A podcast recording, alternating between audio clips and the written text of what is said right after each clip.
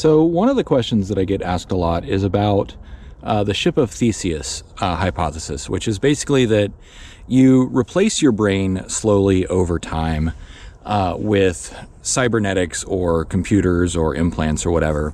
And I tell people that that is probably the last thing that I will ever do.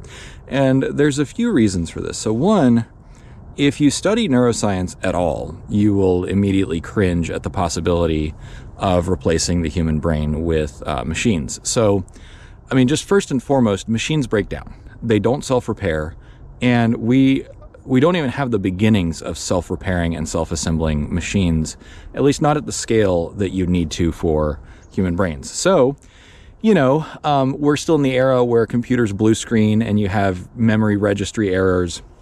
So we are, uh, I'm not going to say decades, but we're a long ways off from just having the baseline machine capabilities to be remotely as reliable as human brains are. So that's that's problem number one. Uh, problem number two is efficiency. The human brain weighs three pounds and runs on 20 watts of juice, and is uh, structurally one of the most sophisticated. It's, it, it, our, the human brain is the physically most structurally sophisticated, naturally occurring structure uh, in the universe. And so, what I mean by that is, in terms of how well organized your brain is, and number of synapses, number of synaptic connections, the complexity of the of of it as a as a bio bio neurochemical device, um, is many orders of magnitude beyond what we can produce today. So, like, yeah, if you could replace your brain, but you'd be as dumb as a calculator. Um, now, one, you know, obviously with uh, Neuralink and a few other BCI and transcranial magnetic stimulation and, you know, reading brain waves, um, it looks like we're going to have some kind of prosthesis that allows you to at least get information out of your head relatively soon. Getting information back in is going to be a harder part. And honestly, the human brain is not designed to take in information directly. Um, now, that being said, there have been uh, experiments done with BCI that allow people to get information kind of injected directly into the brain. But we've also got plenty of other avenues where you could augment uh, sensory input. So, like, what I mean is, what if you were to have an implant that would, you know, ride on top of your uh, uh, your uh, optical uh, synapses. So like your optical chiasm and those sorts of things. Um, then there's auditory, so like you could inject uh, sound directly into the into the ears, um, and so the, the brain is actually designed to take in information through those means. Uh, so I would I would think that there's probably more profit in that. Now, uh, even if so, let's just for the sake of argument, um, as a thought experiment, let's imagine that there is a series of cybernetic implants or interfaces or whatever that you could hypothetically start replacing parts of the brain today. I still wouldn't do it, and there's a few reasons why. So, first is a uh, phenomenon called um, anosognosia. Anosognosia is a really, really kind of uh, interesting. I'm not going to say bizarre because that's it's it's a kind of injury.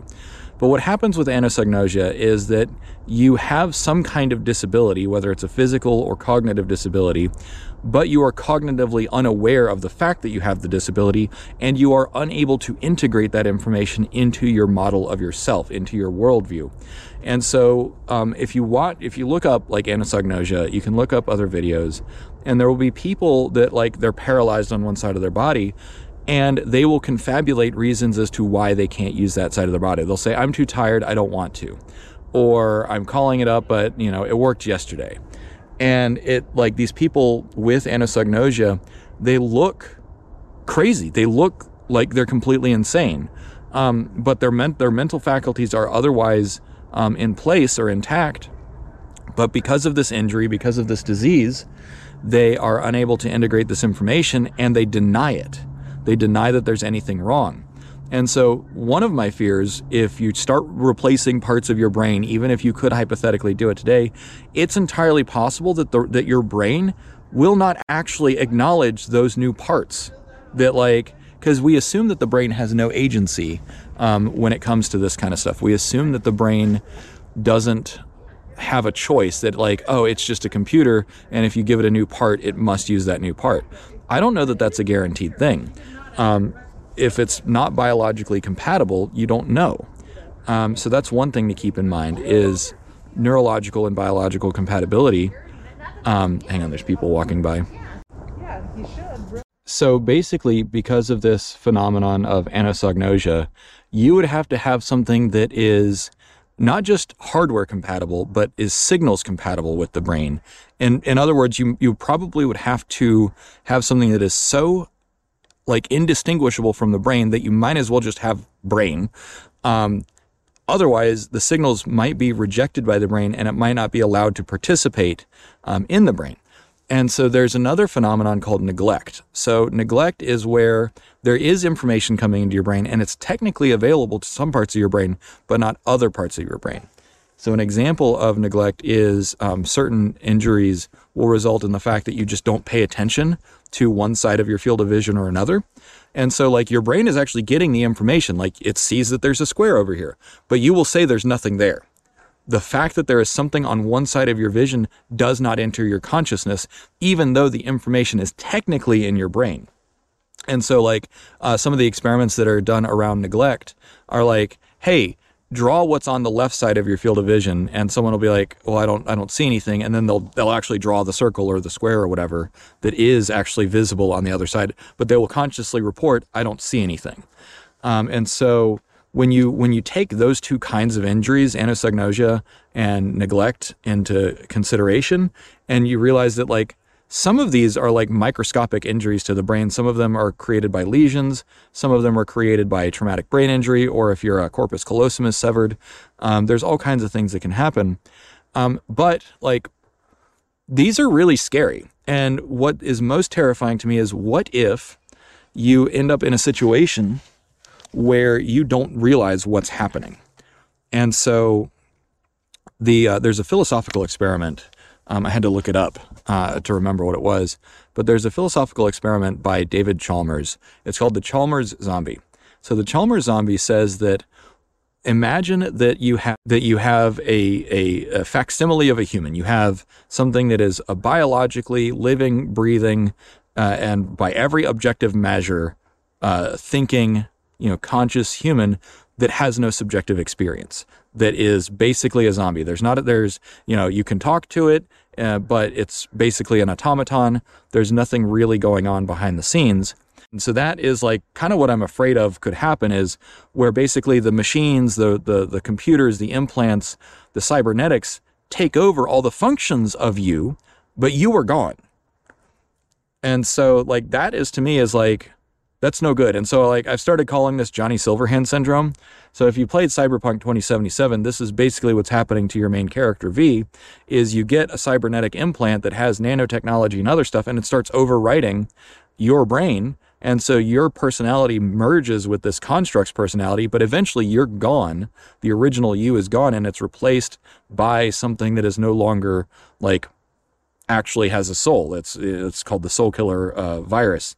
So that's that's what I'm afraid of, and that's why I think that it would happen. And so you have to make a lot of assumptions about the way that the brain works in order to assume that you can even replace any parts of it. Now, obviously, like there is evidence that the brain can communicate, you know, via technology, but replacing the brain, Ship of Theseus style, may or may not be possible. And even if it is technically possible, the side effects might be completely undesirable. So there are a couple things that give me um, some hope. So one is a technology that I hypothesized and I've been watching. And so there's there's this concept called metamaterials, where you you build materials that have properties, emergent properties based on the sophistication of the lattice and the the crystal structure and whatever else. And so one technology that gives me potential hope is what I call a neuropolymer membrane. And there are people working on this, so it's it's not something that I just like made up out of thin air. But the idea is that you could create a polymer membrane that behaves enough like neurons and can repair itself by virtue of the way that the, the material is created that it can actually participate in the neural processing of your brain. And so you could actually possibly, hypothetically, pretty significantly augment the amount of cognitive capacity that your brain has with something like a neuropolymer membrane without actually disrupting the structure of your brain. And one reason that I think that this is one of the best ways to go, one of the best avenues, and of course, I'm not a neuroscientist, and there's probably a million things wrong with this hypothesis, but is that the uh, electromagnetic, electromagnetic field theory, the EM field theory of co- consciousness, uh, suggests that it's not it's not just the uh, the the synaptic firing of the brain that causes consciousness; that it's actually a global effect of all the electromagnetic waves that are also participating and propagating across the brain. Hence, why brain waves can be used to reconstruct some of what you're thinking, hearing, and seeing. Uh, that's obviously not entirely accurate because um, a lot of what is happening with uh, thought reconstruction is you're actually you are peering into the head and you're looking at um, like I think they're using positron emission tomography PET scanners or maybe fMRIs or a bit of both. Um, so you're actually looking at the behavior of the synapses, the neurons in the brain, in order to gauge that. But I still suspect that there is probably something to the EM field theory. And then the final thing is an experiment that I would run or something that would give me um, a little bit more confidence that the ship of Theseus or, or real brain augmentation could happen. And that is um, a metastatic cognition test or metastatic consciousness test, which basically the brain on its own has no awareness of its physical being the your brain is only aware of itself by virtue of the fact that it's connected to you know sensors, you know eyes, ears, you know hands, and whatever. Um, and that's that's kind of the premise of the matrix, right? Where you fool the brain into thinking that it is somewhere else. That's the principle of full dive VR, where you just basically hijack all of the signals, all of the input and output, and so then your brain is no longer sensing or feeling or controlling your physical body. It's sensing, feeling, and controlling a virtual or digital body. Honestly, I think that full dive VR is probably more eminently possible than Ship of Theseus style brain augmentation or modification. Um, but if you can synchronize sufficiently sophisticated machines via brain interface and neural augmentation and that sort of thing, if your consciousness, if there's some kind of test that you could do where you could demonstrate that your consciousness exists in places other than your brain, that would be evidence that maybe consciousness is just the processing that's happening.